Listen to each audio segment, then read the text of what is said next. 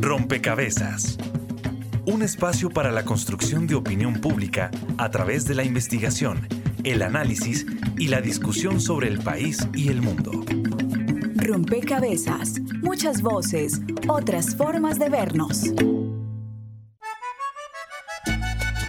El origen arahuaco de los Wayúu se remonta quizás al primer milenio de nuestra época. El nombre Guajiro viene de origen hispano, es impuesto por el colonizador. Ellos decían, nosotros somos Wayúu, lo interpretaron como Guaxira o Guajira y por ahí pues nació este nombre. Pero los Wayúu nos denominamos orgullosamente eso, ¿no? Wayúu. Quiere decir gente, quiere decir presencia humana en la península de la Guajira.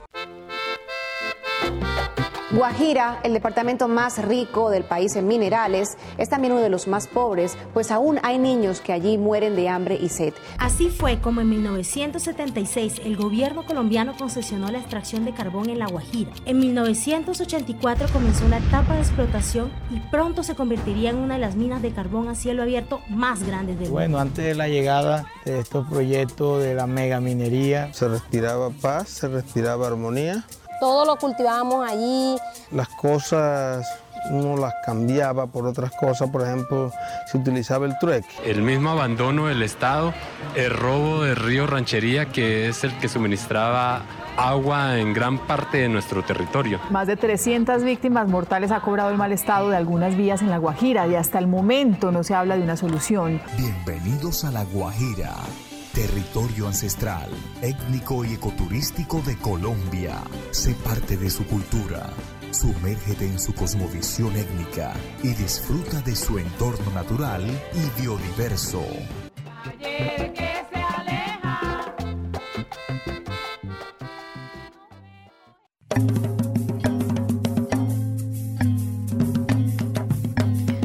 Un saludo a todos los oyentes, a todas las personas que se conectan y sintonizan a esta hora. Rompecabezas, muchas voces, otras formas de vernos.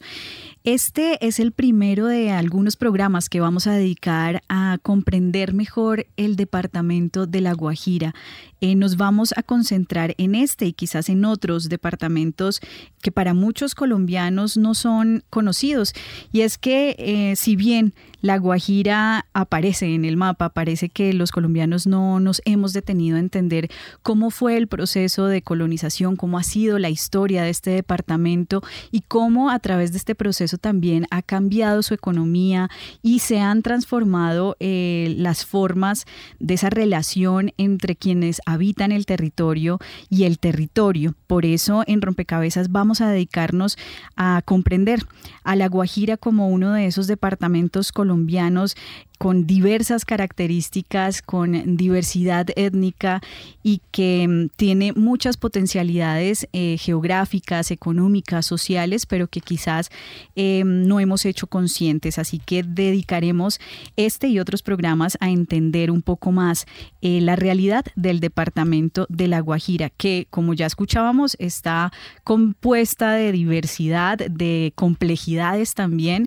de situaciones de crisis, pero que seguramente a través de quienes nos acompañan en el programa pues entenderemos también esas alternativas, esas oportunidades y esos horizontes de salida de este territorio. Bienvenidos una vez más a este Rompecabezas para navegar y para viajar a esta tierra desconocida, como decía uno de los compositores guajiros, Carlos Huerta. Así que empezaremos este recorrido. Recuerden que les habla Mónica Osorio Aguiar y está conmigo en la mesa de trabajo Daniel Garrido.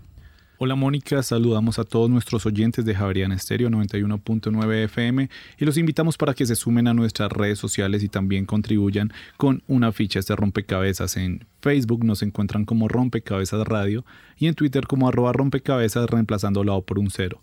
Además de participar con su opinión, también ustedes pueden escuchar nuestros programas una vez queden subidos en la nube. También aprovechamos para saludar a las emisoras aliadas que nos permiten llegar a distintos lugares del territorio nacional. Saludos a nuestras emisoras aliadas. Nos escuchan en Putumayo, Nariño, Valle del Cauca, Caldas, Chocó, Antioquia, Córdoba, Atlántico, Tolima, Los Santanderes y en Bogotá. En todo el país a través de la Red de Radio Universitaria de Colombia. En Venezuela por el Instituto Radiofónico Fe y Alegría. En América Latina por la Asociación Latinoamericana de Educación Radiofónica ALER. Y en el mundo entero por javerianastereo.com y SoundCloud como rompecabezas-programa-radial. Ya escuchábamos en nuestro paisaje sonoro que una persona nos hablaba de el significado de la palabra Wayúu y decía que era presencia humana en la península de la Guajira. Por esta misma línea quisimos preguntarle a nuestros usuarios en las redes sociales qué significa la palabra Guajira, nuestra tierra, línea negra, frontera de nuestro territorio o todas las anteriores. 48% considera que es nuestra tierra, 3% línea negra, 27% frontera de nuestro territorio y 24% todas las anteriores. Con esta indagación sobre lo que significa la palabra Guajira, quisiera darle la bienvenida a Alejandro Rutto. Él es docente de la Universidad de La Guajira en Trabajo Social y también fue exsecretario de Educación de Riohacha. Bienvenido, Alejandro. Y pues, ¿qué significa precisamente la palabra Guajira? Muchas gracias a todos ustedes y también a nuestros siguientes. Esa palabra lo escuchamos hace unos minutos. Es una arbitraria denominación que los españoles le dieron a este territorio. Realmente acá habitan los indios Wayúu, nuestros hermanos, ancestros, milenarios, los primeros dueños de la tierra que también nos aceptaron a los blancos, a los afrodescendientes, a los árabes que en buen número viven en el municipio de Maicao y tenemos una demografía variopinta, es decir, aquí tenemos aproximadamente 200 de los 300.000 Wayúu que viven en la península de La Guajira. Recordemos que la península es mayoritariamente ocupada por nuestro país, por Colombia, pero una pequeña porción pertenece a Venezuela. Aproximadamente 100.000 de nuestros hermanos Wayúu son nativos de Venezuela, aunque la constitución de los dos países les ofrece la posibilidad de que sean nacionales tanto de Colombia como Venezuela. Por eso se habla de la gran nación Wayúu, prácticamente una tercera nación enclavada aquí en la frontera entre Colombia y Venezuela, que no conoce fronteras, que no conoce línea divisoria. La línea divisoria es un trazado arbitrario de quienes llegaron hace 500 años, mucho tiempo después de que aquí estuvieran asentados los primeros dueños del territorio. Entonces son 300.000 Wayúu aproximadamente, 200.000 de ellos en territorio colombiano, pero recuerden que Riohacha fue un puerto al cual arribaron los barcos esclavistas y entonces esos barcos trajeron decenas de miles de esclavos, millares de esclavos aquí, y por eso sus descendientes conforman también una buena parte de la población de La Guajira. Y lógicamente la herencia española que también tenemos. En los años 40 aproximadamente llegó una muy buena cantidad de comerciantes árabes que se asentaron principalmente en el municipio de Maicao, que está ubicado a 10 kilómetros de la frontera con Venezuela, y allí están constituidos como colonia, como organización, como asociación benéfica islámica. Tienen una de las más hermosas mezquitas que existe en el continente, así pues que La Guajira es un territorio supremamente intercultural. A todo esto deberíamos agregar que la tercera parte de la Sierra Nevada de Santa Marta nos pertenece, específicamente en los municipios de Riohacha, San Juan del Cesar y Dibulla, por lo cual la población guajira también se enriquece con nuestros hermanos, la presencia de nuestros hermanos mayores de la Sierra Nevada de Santa Marta. Estamos hablando de los arhuacos, de los Kogis, de los arzarios, de los Wiwa. Entonces ustedes podrán entendernos que tenemos una riqueza racial, cultural, étnica maravillosa, que además es acompañada por esos paisajes, inigualables. Alejandro, usted nos deja con esa última intervención justo donde queremos, y es empezar a entender el paisaje y de alguna forma la geografía de La Guajira. que hoy conocemos como alta, media, baja Guajira y que tiene unas características ecosistémicas muy particulares, cada una de ellas. Voy a sumar una ficha preparada por el equipo periodístico de Rompecabezas respecto a estas potencialidades geográficas, a estos paisajes, y vuelvo con las voces que se suman aquí desde la mesa en el análisis. Hablar del potencial geográfico que tiene la Guajira implica hablar de varios aspectos. En el estudio realizado por el Centro de Pensamiento Guajira 360 grados en alianza con Fundesarrollo, se lograron determinar las siguientes potencialidades geográficas. En primer lugar y por su ubicación, la Guajira tiene una ventaja comparativa propicia para el desarrollo portuario y tiene el segundo menor costo en el país en el transporte terrestre a puertos. Además, cuenta con 2 puertos de gran profundidad. La Guajira es el 5º departamento del país en uso adecuado del suelo. La Baja Guajira, que es la zona más fértil del departamento, tiene 18.536 hectáreas aptas para el cultivo con riego en el valle del río Ranchería. Los carbones del departamento se encuentran ubicados dentro de la formación Cerrejón, con un espesor promedio de 900 metros. El yacimiento del Cerrejón es uno de los más estudiados geológicamente en el país, con un potencial estimado de 2.735 millones de toneladas entre recursos y reservas. Este departamento se caracteriza por ser el que recibe el mayor número de horas de brillo solar en todo el territorio colombiano, lo cual, si bien aumenta la evaporación y reduce la humedad de los suelos, crea un gran potencial para la generación de energía solar en esta zona del país. Además, los vientos en la península oscilan entre los 5 y 11 metros por segundo durante todo el año, lo que convierte a la Guajira como el departamento de más alto interés de los inversionistas para incursionar en la tecnología de las energías alternativas y sostenibles. Finalmente, dentro del departamento se encuentran 2 parques naturales nacionales y un santuario de flora y fauna, que permiten hacer actividades de senderismo, avistamiento de aves, observación de fauna y flora silvestre, además de deportes náuticos y extremos como los rallies.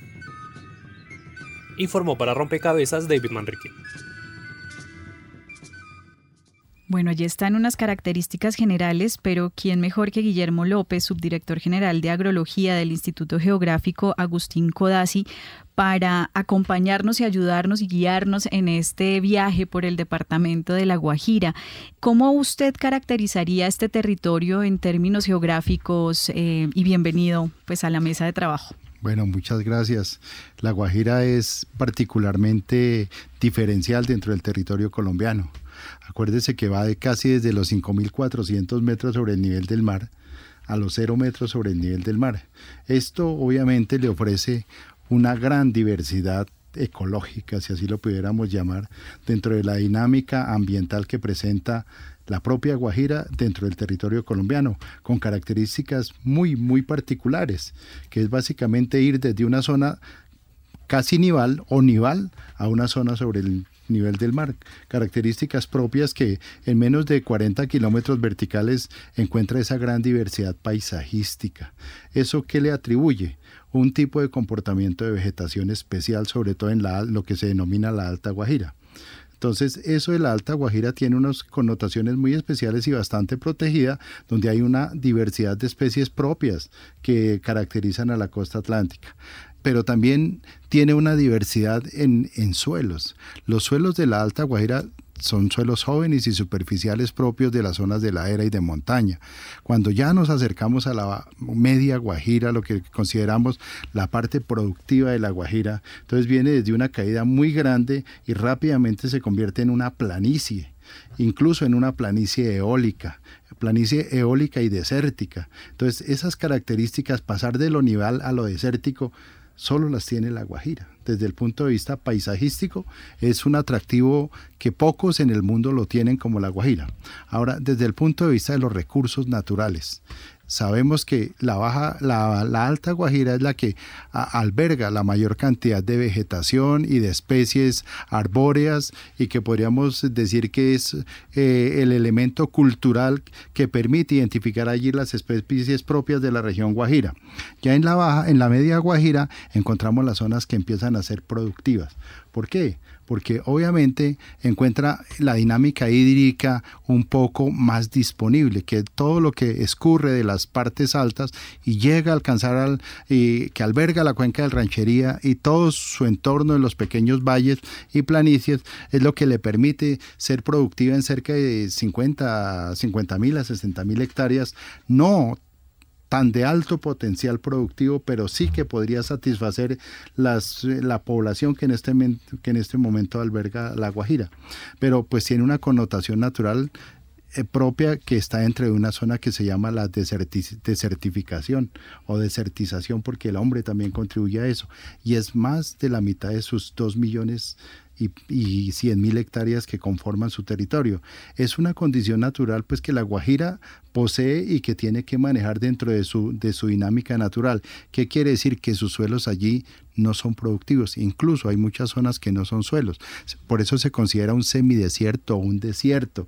Entonces, esas son connotaciones que no le atribuyen naturalmente a la Guajira, pero que tienen ciertos elementos diferenciales que no desde el punto de vista de los suelos productivos me dan el mayor beneficio, pero sí desde otro punto de vista, desde el componente ambiental, como es el paisaje, el turismo, el tener cientos de kilómetros de playas que le permiten tener otro tipo de actividad diferente a la agropecuaria, como es, por ejemplo, la acción portuaria, la acción minera, la acción de pesca, el turismo increíblemente grande que tiene, la dinámica de sus playas, la dinámica del manglar, que eso lo tiene la Guajira un poco descuidado. Se habla solamente de la superficie de la Guajira, de sus suelos salinos, de sus suelos poco productivos, de su dinámica que ocurre, pero no han visto al interior de la Guajira, que es todo lo que alberga sus mares, ese potencial grandísimo que posee. Entonces, si nosotros miramos esa gran riqueza natural y hacemos un balance, la Guajira es privilegiada en el país, que no lo hemos podido saber aprovechar y dimensionar en las condiciones que se lo merece. Bueno, usted nos deja también unos elementos clave y que justamente justifican estos contenidos, porque queremos efectivamente hacer conciencia sobre el potencial que existe en el departamento de La Guajira y de alguna manera llamar la atención sobre esas características diferenciadas que usted señalaba. Jorge Escobar es director de la maestría de hidrosistemas y profesor del Instituto Javeriano de Agua, y quiero aprovechar la intervención de Guillermo, que nos deja reconocer cómo las fuentes hídricas, los mares, pero también el río Ranchería se convierte en un elemento fundamental en la media Guajira, pues para que usted a través de su conocimiento también nos deje conocer un poco de este departamento y esa relación con el agua. Pues bien, como lo mencionas, el río Ranchería puede ser uno de las arterias de agua clara o agua dulce del departamento. Una cosa muy interesante del río Ranchería es que, como lo menciona Guillermo, nace en esa parte de la sierra que hace parte de La Guajira, y a mitad de camino más o menos hay un embalse que se llama el embalse El Cercado. El objetivo de ese embalse es regular el caudal del río. ¿Para qué? Para que, en teoría, para que no cause las inundaciones que normalmente causaba el río Ranchería. Una cosa particular del río Ranchería y de muchos otros arroyos o ríos del territorio de La Guajira es que, bueno, el Ranchería es permanente, pero muchos arroyos son intermitentes, es decir, solo cuando hay lluvias pronunciadas se generan cauces, o bueno, están los cauces, se genera agua al interior de los arroyos. Esto hace que la dinámica de la relación de las personas con el agua sea muy particular. Específicamente en el río Ranchería he tenido la oportunidad de ver la problemática asociada cerca de Riohacha como tal. Entonces son dos problemáticas. La primera, el uso del agua debido al represamiento. Entonces no hay un uso regulado de tal forma que se usa el agua indistintamente por las diferentes usos que hacen las personas. Y lo otro es que en época de lluvia, el río Ranchería, en una zona que se llama el delta del río Ranchería, inunda un barrio, si se puede decir así, un asentamiento en Riohacha que se llama Villa Fátima. Al tratar de ver el contexto de esta inundación se pone muy interesante todo. ¿Por qué? Porque en Villa Fátima hay edificios estrato 6 y hay viviendas Wayúu, hay personal desplazado de Venezuela. Entonces se genera una serie de condiciones de sanidad y de inundación en el momento en que el río Ranchería se crece, que es muy difícil de manejar. Adicionalmente, una cosa que no muchas personas saben y que lo estamos trabajando al interior de la universidad en este momento es que Riohacha es una de las pocas ciudades que se inunda debido a la intensidad de las precipitaciones que suceden en su superficie. Entonces, adicional al problema de las inundaciones que se generan en el delta del río Ranchería, hay inundaciones que se generan solo por la lluvia y por la forma de la topografía en Riohacha. Estos son asuntos que no se han solucionado del todo en Riohacha y pues que causan un problema que es bastante sensible para las autoridades del departamento. Actualmente, pues al interior del Instituto Javeriano del Agua se está intentando trabajar en conjunto con la Universidad de La Guajira para tratar de acompañar este proceso y tratar pues a futuro de generar soluciones a estas dos problemáticas. Bueno, allí está una diversidad en el paisaje, que también le da muchísimas posibilidades productivas y de desarrollo al departamento, pero también unas relaciones particulares con el agua. Ya usted lo describía como el río Ranchería presenta en determinados momentos unas inundaciones que generan ciertos problemas sociales. Vamos a sumar una ficha más para ver las potencialidades económicas del departamento y volvemos al análisis con quienes nos acompañan en la mesa. 15 municipios hacen parte del departamento de La Guajira, una región que registró ingresos por más de 920.000 millones de pesos en el año 2018. Pero, ¿cuál es su principal actividad económica? Indudablemente es el carbón. Es una actividad que ocupa algo así como el 42% del Producto Interno Bruto. César Arismendi, economista de la Universidad de los Andes y además fue miembro del Centro de Pensamiento Guajira 360 grados. Hace algunos años estaba haciendo alrededor del 56%. Ha venido disminuyendo porque han venido creciendo otros sectores de la economía. Si bien la minería es la principal fuente económica, ¿qué alternativas de desarrollo hay? Pues César identifica tres sectores. Uno que se abre paso y es la producción de energía renovable a partir de la fuerza de los vientos. La Guajira es afortunada de tener unos vientos no turbulentos y que pueden perfectamente con su velocidad apoyar los procesos de generación de energía. Igualmente tiene unas fortalezas como es la producción de energía solar. El segundo sector es el turismo.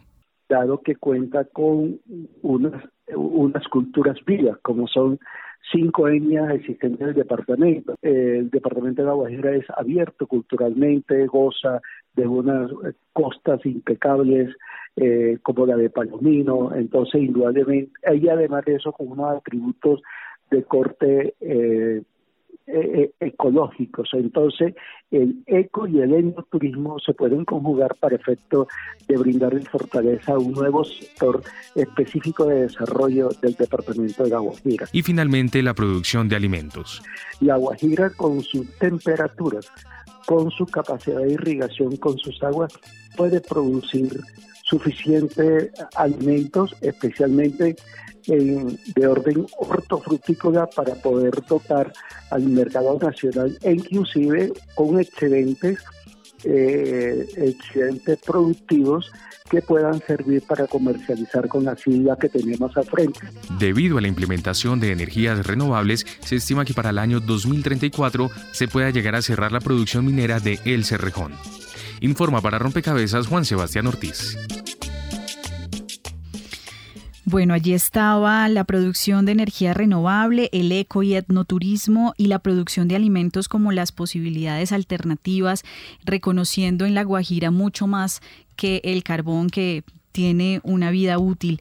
Guillermo, ¿cómo usted entiende un poco esta transformación que se ha dado en La Guajira basada pues en su economía? ¿Cómo el departamento de alguna forma está transformándose y si efectivamente se está preparando para estas perspectivas que nos proponen, digamos? Yo no creo que el departamento haya visto su potencial en sí mismo y no creo que tampoco esté preparado. Realmente lo que se ha visto allá es un incipiente turismo. Vive más de la economía informal del comercio, que una verdadera, de mirar en sí mismo su potencial. Si nosotros vemos el potencial turístico, es de los más grandes del país, sin explotarlo. Si vemos el potencial minero no como el que está actualmente, que es el que soporta su economía, sino el potencial minero visto en el largo plazo de las energías alternativas, creo que es el privilegio número uno en energías eólicas. ¿Por qué? Porque es un desierto, es donde más radiación llega. Entonces podemos vivir de la energía solar de algún modo, y el mundo va hacia ese tipo de energías alternativas. O sea, es privilegio en ese sentido. No hemos visto el potencial agrícola, porque el potencial agrícola que está en este momento trabajando es un potencial agrícola sin alto nivel de tecnificación. El riego no se aplica, las condiciones son atávicas, son muy primarias en su producción, y su potencial por el clima es bastante amplio. Tiene otra gran ventaja: tiene pocos suelos, pero tiene suelos demasiado fértiles. Tiene un gran ecosistema que le permite alimentar no solo a su población, sino a otras condiciones. Ahora, la frontera de la Guajira no es solamente su plataforma continental. Si mira al horizonte, su plataforma oceánica es inmensa. La pesca está abandonada, o sea, no hay. Ellos viven en una riqueza sin explotarla. Además, solo es 1 millón de personas, si así lo quisiéramos ver. Tiene privilegios de puertos, tiene privilegio de transporte, tiene privilegio de estar en un sistema geoesférico dentro de la margen, básicamente, de la plataforma principal de la Tierra, donde también puede montar otro tipo de alternativas satelitales. Tiene muchos elementos que no hemos visto dentro de la Guajira por alguna razón. Alejandro, usted podría responder acá la pregunta, bueno, ¿a qué se atribuye, un poco desde el estudio y desde su ser habitante del departamento, que no se estén viendo esas potencialidades para el desarrollo económico del territorio? Y también, si usted puede un poco contarnos y también respondernos si el departamento de alguna manera está pensándose en estas otras alternativas de desarrollo económico. Sí, yo creo que hoy estamos hablando de potencialidades, como ya lo dijeron muy bien en la mesa, potencialidades. Hay que convertir eso en realidades. En eso, ese es el grito angustioso de todos los guajiros. Convertir lo que hoy es posible, lo que hoy es un sueño, en una realidad. El turismo, es cierto, hoy es prácticamente un turismo de aventura, inexplotado, artesanal, no obedece a una planificación total, no se han brindado las condiciones de seguridad para los turistas, no hay vías, por eso le digo que es casi como un turismo extremo, porque no hay unas vías adecuadas. En época de invierno las vías quedan prácticamente deterioradas y no es posible ingresar allá, además de que tenemos un problema muy serio, el problema atávico de la Alta Guajira, y es la falta de agua. Mientras algunas zonas, como bien se indicó, como Riohacha, por ejemplo, tiene temporadas en que sufre de inundaciones, sobre todo en la temporada de huracanes, que nos deja algunas lluvias por acá, gracias a Dios, no los vientos, pero sí las lluvias, la inundación de Villa Fátima, de Riohacha. Eso ocurre aquí, pero en la Alta Guajira lo que tenemos es una sequía permanente.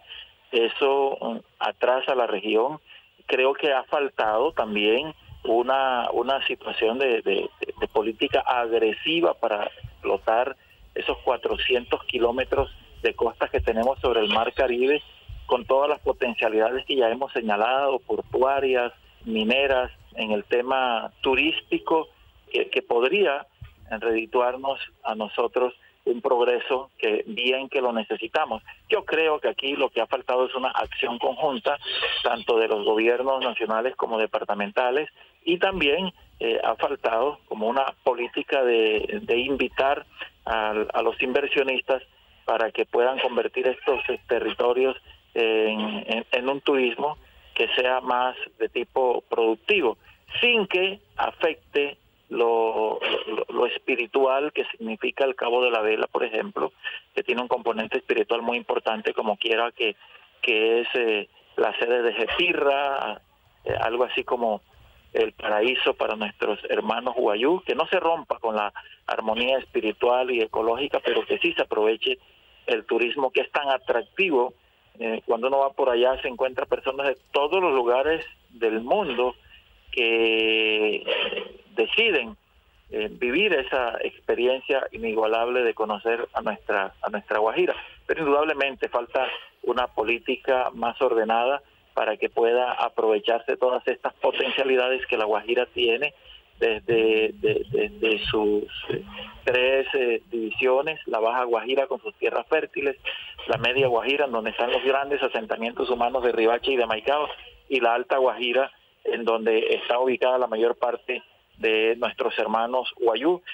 Si hubiera una política más planificada y coherente, y además con una agenda prospectiva, pudiéramos estar pensando en que radicalmente cambiaríamos la calidad de vida aquí en el departamento de La Guajira y pudiéramos tener a todos los habitantes de La Guajira viviendo como se lo merecen. Bueno, ya escuchábamos de parte de los expertos cuáles son estas potencialidades ignoradas: turismo, alternativas energéticas y las potencialidades también en sus tres respectivas divisiones. Ahora escuchemos también qué opinan los ciudadanos sobre cuáles son estas principales potencialidades que tiene La Guajira. Yo creo que el principal potencial de La Guajira es la cultura. O sea, tiene una riqueza inmensa en este aspecto, que pues a la mayoría de colombianos y supongo que de personas del exterior les encantaría conocer. Entonces esto potenciaría también el turismo. Entonces estas dos pues tendrían como el principal aporte para lograr que hubiese un potencial en la economía. Potenciales de La Guajira, yo creo que hay un gran potencial inmaterial en la cultura de los pobladores y las pobladoras de la región, por el valor de su cultura y de sus costumbres y pues de toda pues su relación ancestral con el territorio. En términos económicos o del desarrollo, por decirlo de alguna forma, yo creo que el potencial está en la energía eólica y solar, más que en la extracción de carbón, que tanto daño le hace a ese territorio. Yo creo que la principal potencia de La Guajira es el turismo, y pues al mezclarlo con la cultura pues se tiene como una gran potencia para mejorar la economía de esta zona. Yo pienso que fundamentalmente la cultura, porque la cultura básica es la Wayúu y en ellos se simbra absolutamente todo lo que tiene la Guajira fundamentalmente. Todo el turismo como base de económica de La Guajira se fundamenta en todo lo que es la parte cultural, la parte indígena, esa parte de fundamento de todo lo que es la Sierra Nevada. Bueno, allí están estas voces que se suman a sus análisis y que coinciden con esas potencialidades, con esas oportunidades de este departamento. Pero antes de irnos a la pausa, quisiera, Jorge, pues conocer su opinión también sobre ese desarrollo económico de La Guajira, de cómo se ha dado ese desarrollo económico, de si es la forma, digamos, adecuada y, como lo señalaba un poco Alejandro, quizás algunas ideas sobre cómo lograr esa acción más articulada que pueda aprovechar todo esto que ya ustedes han señalado tiene el departamento. Bueno, nadie pone en duda el potencial natural, turístico y de pronto económico que tenga La Guajira. Desde mi perspectiva, todo el problema está en que no se mantiene un equilibrio entre ese deseo de desarrollo y la realidad cultural o las dinámicas sociales en ese territorio. Por ejemplo, no es posible pensar en abastecimiento de agua potable con un esquema de ciudad, por ejemplo en la Alta Guajira, simplemente pues porque no hay la disponibilidad de agua superficial o subterránea, que de pronto sí la hay, por el grado de dispersión de las personas. Entonces el problema para mí no son las herramientas o las políticas para llevar el desarrollo, para que la región se desarrolle más, sino la forma como se está intentando hacer ese desarrollo. Yo creo que no se está haciendo lo suficientemente articulada con la realidad. Hay un ejercicio que se está intentando hacer en La Guajira, que se trata de un concepto relativamente nuevo que se llama el nexo seguridad energética, seguridad alimenticia y seguridad hídrica. Y se quiere hacer, o la idea es hacerlo a escala local. ¿A escala local por qué? Porque dado ese grado de dispersión de la población indígena, no tiene sentido pensar de pronto en acueductos comunitarios, sino en sistemas locales que permitan de alguna forma extraer agua potable o agua subterránea con energía eólica o energía fotovoltaica y utilizar esa agua para fines de riego a nivel local o puntual y de abastecimiento mediante un pequeño tratamiento de agua. O sea, esas son las alternativas que se están empezando a pensar. ¿Para qué? Para tratar de establecer un equilibrio con la forma de vida de las personas.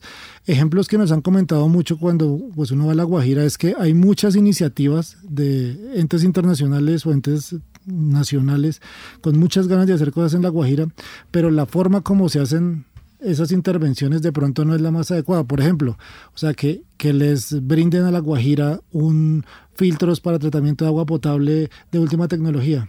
Sí, esos filtros seguramente van a durar 2, 3, 4, 5 meses, pero después no hay la capacidad de pronto o el interés por reemplazarlos o mantenerlos en buen estado. Entonces, el problema, como lo decimos con varios colegas, no es un problema técnico, sino es un problema social. Entonces, la idea es que lo que sea que se haga en la Guajira debe estar articulado totalmente con el componente social, de lo contrario no se puede asegurar la sostenibilidad de las intervenciones que se hagan en la población indígena y posiblemente en la población de las ciudades. Bien, y con esta intervención nos vamos a la pausa porque volveremos justamente con ese componente de análisis, el componente social. Ya regresamos. Están escuchando Javeriana Estéreo, Sin Fronteras. Relatos de País, una serie que recoge voces e historias de diferentes lugares de Colombia. Porque yo soy de las afortunadas que ha tenido la suerte de recibir una donación de un órgano, que en mi caso fue un riñón. Estuve 3 años y medio en lista de espera. Eso es muy difícil, estar uno entre la vida y la muerte tanto tiempo. Cuando yo pienso como en esa vejez, está muy ligado a esa idea de descanso, pero esa idea de descanso ya... agotamiento de años y años de trabajo y también ya empezar a ver la vida muy limitada. Relatos de País, disponible en javerianaestereo.com.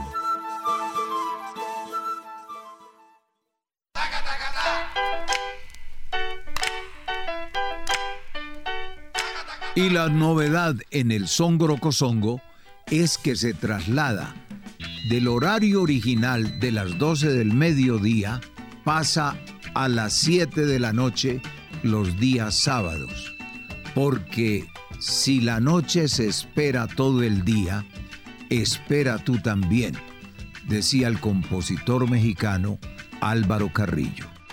Y entonces, lo que viene, lo que va, chácata y prácata, bacata.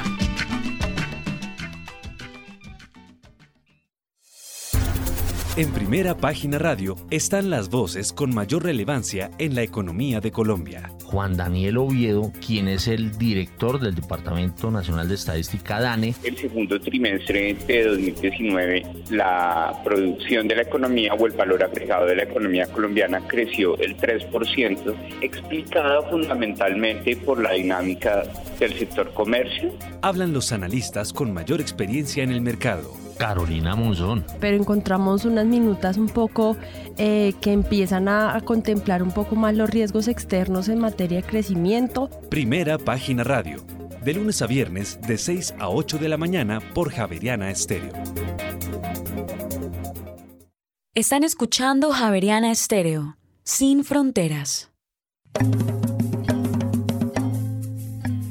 Estamos en Rompecabezas, hoy hablando sobre el departamento de La Guajira, conociendo estas características propias de uno de los departamentos más diverso del Caribe colombiano, no solamente geográficamente, sino culturalmente. Hemos hecho una pequeña caracterización de lo que efectivamente compone este territorio en términos geográficos, esa diversidad de especies, de suelos. Hemos hablado de esas planicies desérticas, pero también de la riqueza pues, de sus ríos, de las posibilidades económicas que tiene este departamento relacionadas con el turismo, relacionadas con la producción de alimentos y relacionadas con la producción de energía.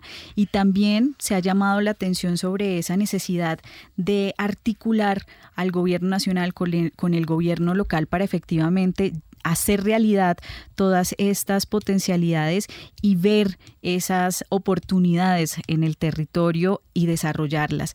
También en ese equilibrio de la forma como se ha desarrollado la Guajira. Se hablaba del equilibrio entre la realidad cultural y social del territorio con esos desarrollos que se llevan a implementar al territorio.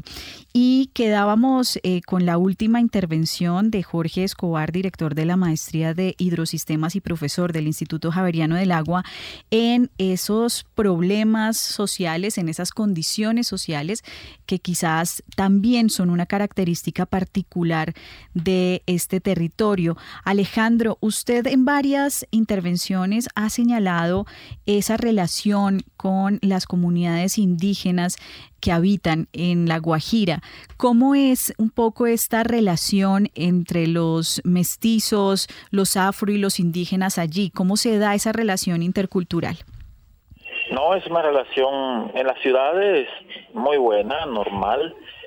Los afros y todos aquí convivimos como una sola raza en las ciudades, en los pueblos, en los municipios. Ya en la Alta Guajira es más el predominio de nuestra etnia Wayúu, desde Uribia hacia el norte, es la presencia de ellos fundamentalmente, muy pocas personas de otras procedencias, o arijunas, como ellos nos llaman a los que no pertenecemos a su etnia, muy pocos por allá en la Alta Guajira, pero ellos han aprendido a entendernos, nosotros los entendemos a ellos y tenemos una muy fluida relación basada en la mutua comprensión y en el conocimiento. Ellos han aprendido a hablar como su segunda lengua el español. Nosotros no hemos aprendido, eso sí hay que decirlo, a hablar el wayúna, y que son ellos quienes han hecho el esfuerzo de aprender nuestra lengua, el español. La gran mayoría de nuestros hermanos wayúu son bilingües, bueno, en una mayoría importante son bilingües, algunos son monolingües, los que viven más hacia el norte de la Guajira. Se produce unas actividades comerciales de ida y vuelta entre los arijunas y los wayúu. Algunos han prosperado en la ciudad. Lo normal es que no lo hayan hecho quienes se quedaron en la Alta Guajira y algunos de quienes han llegado acá. A nuestros hermanos de la Sierra Nevada de Santa Marta, las cuatro etnias que allí habitan, tienen muy puras sus costumbres. La mayoría de ellos tienen alguna relación con el municipio de Dibulla fundamentalmente y con San Juan del Cesar. Conservan su cultura, su vestuario. Sin embargo, han perdido parte de sus apellidos, más adquirieron los apellidos hispanos. Y bueno, en general, para responder la pregunta que usted me hace, hay una sana convivencia, pero la balanza se inclina en contra de los pueblos indígenas, que en su gran mayoría, eso tenemos que reconocerlo con absoluta franqueza, viven sumidos todavía en la pobreza, a tal grado que se presentan incluso muertes por desnutrición en las poblaciones infantiles de 0 a 3, 4, 5 años. También hay procesos educativos que están muy seriamente afectados, con estudiantes que reciben sus clases debajo de los árboles de trupío, por ejemplo, en unas condiciones muy difíciles, en escuelas que no tienen servicios públicos básicos, no tienen alcantarillado, no tienen suministro de agua, no tienen electricidad, algunas de ellas, lo cual nosotros pensamos que pudiera ir solucionándose con base en lo que en este programa se ha dicho, y es explotar lo que hoy en día son potencialidades de energías alternativas, por ejemplo, de aguas subterráneas. Yo tuve la oportunidad de dialogar con personas en Punta Gallinas que lograron perforar un pozo de donde extraen agua dulce allá donde comienza esta parte del continente o sea, donde comienza Sudamérica. En fin, yo creo que falta una articulación de políticas entre el nivel central y el nivel territorial, pero también el hecho de que la ciudadanía se convenza de que hay que mirar hacia adentro, de que hay que mirar hacia el horizonte, de que hay que mirar al mar, de que hay que mirar hacia abajo, en donde no solo están los minerales como el carbón, por ejemplo, sino está el mineral sagrado de la vida, que es el agua, que puede darle vida al norte de la Guajira. Por estos días hay fiesta en la Alta Guajira porque el cielo está gris, lo que en otras partes llaman un cielo triste, que es el cielo gris. Para nosotros es un cielo feliz y un cielo alegre, porque el cielo gris es indicio de que vendrá Juyá, que es la lluvia, y Juyá hará que reverdezca la tierra, que reverdezca la llanura, y estos son días en que se pueden llenar los cántaros, las tinajas, los tanques, los aljibes, los jagüeyes, que sirven para que beban los animales y también para que haya agua durante un buen tiempo. En fin, yo creo que hay una relación que en este momento es buena, pero que debería ser mejor. Bien, pues vamos a conocer un poco más de estas características sociales del departamento y volvemos a la mesa a seguir conversando sobre cómo está la situación social en el departamento de La Guajira. Según la proyección del crecimiento poblacional del Departamento Administrativo Nacional de Estadística, DANE, para el 2011, el Departamento de La Guajira cuenta con la población de 846.609 habitantes.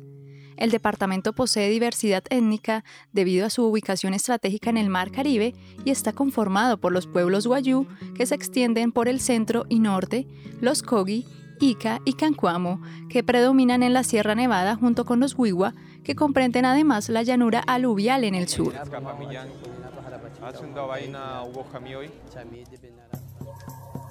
La población criolla está conformada por las comunidades afrodescendientes y europeas, junto con la masa de habitantes constituidos de la mezcla entre europeo, africano e indígena. La ciudad de Maicao es el principal centro de presencia musulmana en Colombia.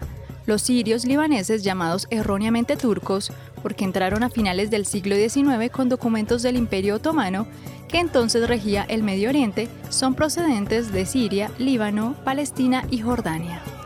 Los musulmanes, que entraron al país a partir de los años 1970, han conservado celosamente su identidad, sobre todo en respuesta a una cultura regida por una constitución confesional hasta 1991.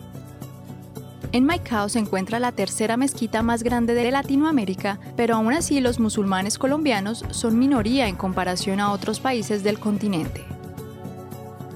El censo poblacional de 2005, realizado por el DANE, determinó que el 51.9% de los habitantes viven en las cabeceras municipales y el 48.1% en el campo. El castellano es la lengua cooficial en La Guajira junto con el wayúu, idioma de los guajiros, a través de la Ley Departamental de 1992. Esto debido a que este pueblo representa más del 40% del total de la población de dicho departamento. Asimismo, están otros idiomas nativos, como lo son el dámana, del pueblo Wiwa, Ica, del Arahuaco, Coquián, del Kogi, el Kankuamo y Cenú, hablado por los Cenúes, pueblo originario del departamento de Córdoba. También se habla y se enseña árabe clásico por musulmanes. La Guajira, ¿algo más que mar y arena? Informó para Rompecabezas Jenny Castellanos. Bueno, escuchamos la última de nuestras cápsulas sobre las potencialidades de el territorio guajiro, en este caso las potencialidades sociales gracias a su multiculturalidad, y llega la última ficha de las redes sociales. Preguntamos: ¿el manejo del departamento de La Guajira está procurando un futuro para el territorio, próspero o crítico? 100% de nuestros usuarios respondieron que crítico. Quisiera trasladar esta misma pregunta a nuestra mesa de trabajo, pero haciendo un énfasis especial en el futuro, en las condiciones sociales y el futuro de la gente que allí vive. Guillermo, ¿cómo ve usted este futuro que se le da desde el departamento en sí? ¿Próspero o crítico? Yo lo veo próspero, contrario a lo que dice la ciudadanía. Próspero en el sentido en que el único que tiene capacidad dinámica de cambiar su futuro es su misma sociedad. Entonces, ¿qué es lo que tenemos que hacer en este tipo poliétnico, policultural, politodo que existe allí? Existen europeos, existen las razas nativas, existen obviamente la raza africana, existe la raza asiática y todas las culturas. ¿Qué tenemos que hacer? Enfocarnos en lo que verdaderamente debe cambiar una sociedad. Y es, ya conocemos creo que 1, 2, 3 o N diagnósticos de todo lo que hay. Ahora, ¿qué hay que hacer de nuevo? Obviamente el concepto de educación tiene que ser primario, enfocarnos en ese sentido, porque si en este momento nos preguntaran cómo ve la educación en Guajira, pues todo el mundo la catalogaríamos como deprimida, de malos niveles, de malas condiciones, y de pronto no es así. Es cómo llegamos a este tipo de comunidades que estamos allá, pero indudablemente, ¿cómo cambiamos la Guajira con todo ese potencial? Pues, ¿quién la debe cambiar? El potencial humano. ¿Quién? Ellos mismos, con el apoyo obviamente de un país, de un territorio, de una visión diferente. Entonces la educación es un eje fundamental, pero la educación en sí misma no progresa si su alimentación, su nutrición, las necesidades básicas insatisfechas no se desarrollan a ese nivel. Entonces, ¿qué tenemos que empezar a cambiar? Eso. ¿Cómo le damos un poco más de dignidad a estas personas? De pronto, a través de desarrollos un poco diferenciales, porque son tan ricos que viven en pobreza, porque son tan ricos que viven aislados, porque son tan ricos que los vemos pobres. Entonces, creo que hay que hacer una retrospectiva y mirar definitivamente qué es lo que está fallando para que nuestra sociedad cambie, nuestra sociedad guajira cambie. Esa sociedad guajira es muy rica en todo, pero somos conscientes de que este cambio no se hace de un día para otro. Luego, ¿qué es lo que debe pensar el país en un plan estratégico, inclusivo, con todo este tipo de culturas y diferencial en el largo plazo y en el mediano plazo? Cosa que no creo que se haya pensado en este país, porque cada cual va, hace un diagnóstico, hace una condición, mira lo crítico y mira una solución puntual para el ya o de pronto para el pasado, pero para el futuro. ¿Qué esperamos de esa sociedad? ¿Qué esperamos de un guajiro? ¿Qué esperamos que esa sociedad quiera dejarle a su país? ¿Qué esperamos que esa sociedad quiera cambiar? Creo que son muchas cosas que debemos y que no nos hemos enriquecido de la fortaleza que ellos tienen y decir qué es lo que quieren, ¿cierto? Entonces, yo creo que aquí es una mezcla de muchos elementos que debemos que enfocarnos y creo que no lo hemos pensado en esa dimensión grande. Porque si seguimos como estamos, definitivamente vamos a ver a la Guajira deprimida, opaca, sin desarrollo, sin que le aporte al país en su Producto Interno Bruto. Y eso no es lo que queremos de esa sociedad. Queremos que la miremos diferentes. Todos debemos empezar a mirarla diferente. Pueda que no la cambiemos en estos próximos 10 o 15 años, pero en unos próximos 40 o 50 años tendremos otro tipo de sociedad en Guajira. Eso es mis aspiraciones y eso es que de pronto invitamos a la gente a ese tipo de condiciones. Creo que vale la pena sumar a la voz de Guillermo, pues las voces de las otras dos personas que nos acompañan en la mesa en esa misma perspectiva. Usted hace un llamado a esa ciudadanía que habita el territorio de la Guajira a que de alguna forma empiece desde allí la transformación en esa comprensión del territorio y en esa valoración del territorio para que efectivamente se pueda convertir en un territorio aún más próspero. Pero ¿a qué otros actores podríamos dirigir esas recomendaciones? ¿Qué otros actores podrían intervenir en esa transformación de la Guajira como un territorio de oportunidades y potencialidades, Jorge? Yo veo una oportunidad muy buena que se tiene que desarrollar en menos de 10 o 15 años y es la relacionada con el cierre de mina del Cerrejón. El Cerrejón, tengo entendido, o sea, no sostengo este dato, que tiene preparado el cierre de mina para el año 2030. El Cerrejón es una empresa pues seria, como lo menciona Guillermo, es uno, si no el principal motor económico de la Guajira, es esta industria del carbón, pero es un recurso finito y se va a acabar. El Cerrejón en todo su desarrollo pues ha tenido muchos relacionamientos con la sociedad y hasta cierto punto ha creado una dependencia, o sea, la gente de la Guajira en gran parte depende del Cerrejón. Si el Cerrejón se va, se tiene que ir bien.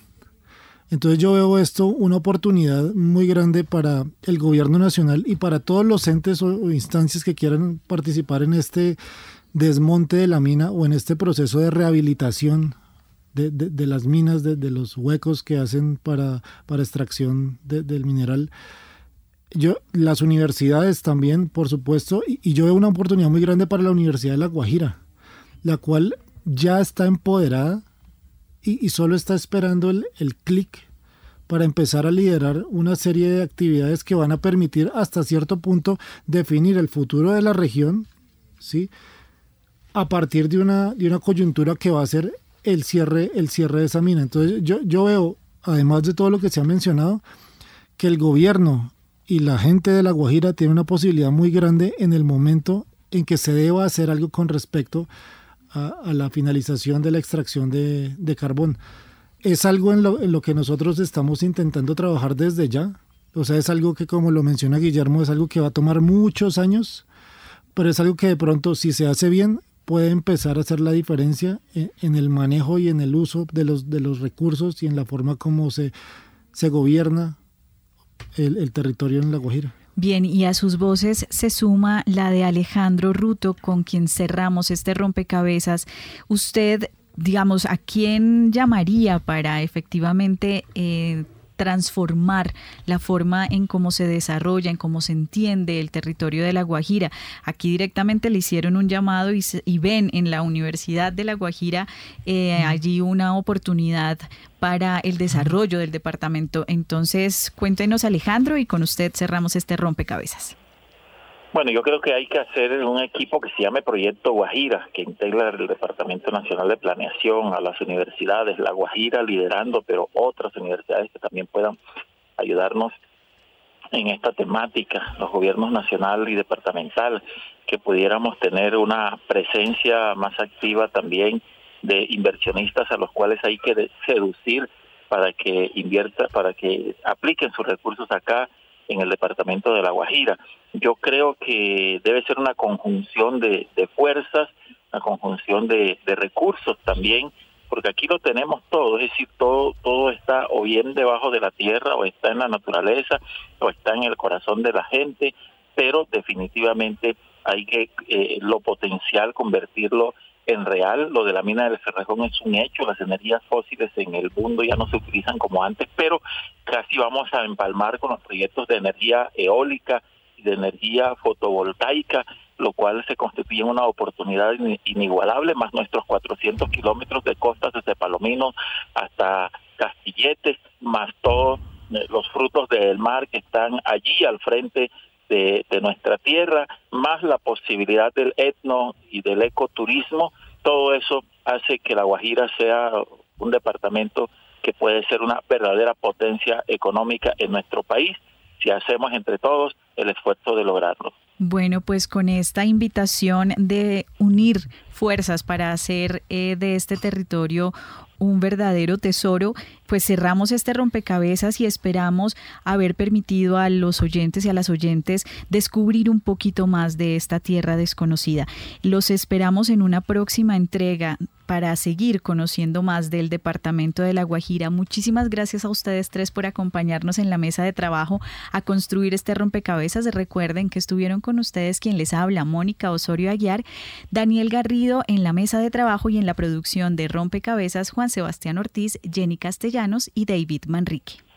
Rompecabezas, una producción del CINEP, Programa por la Paz, la Pontificia Universidad Javeriana y la emisora Javeriana Stereo 91.9 FM. Rompecabezas, muchas voces, otras formas de vernos. Los paisajes sonoros de rompecabezas cuentan con audios tomados de distintas fuentes. Para conocer el origen del material, diríjase a www.cinep.org.co.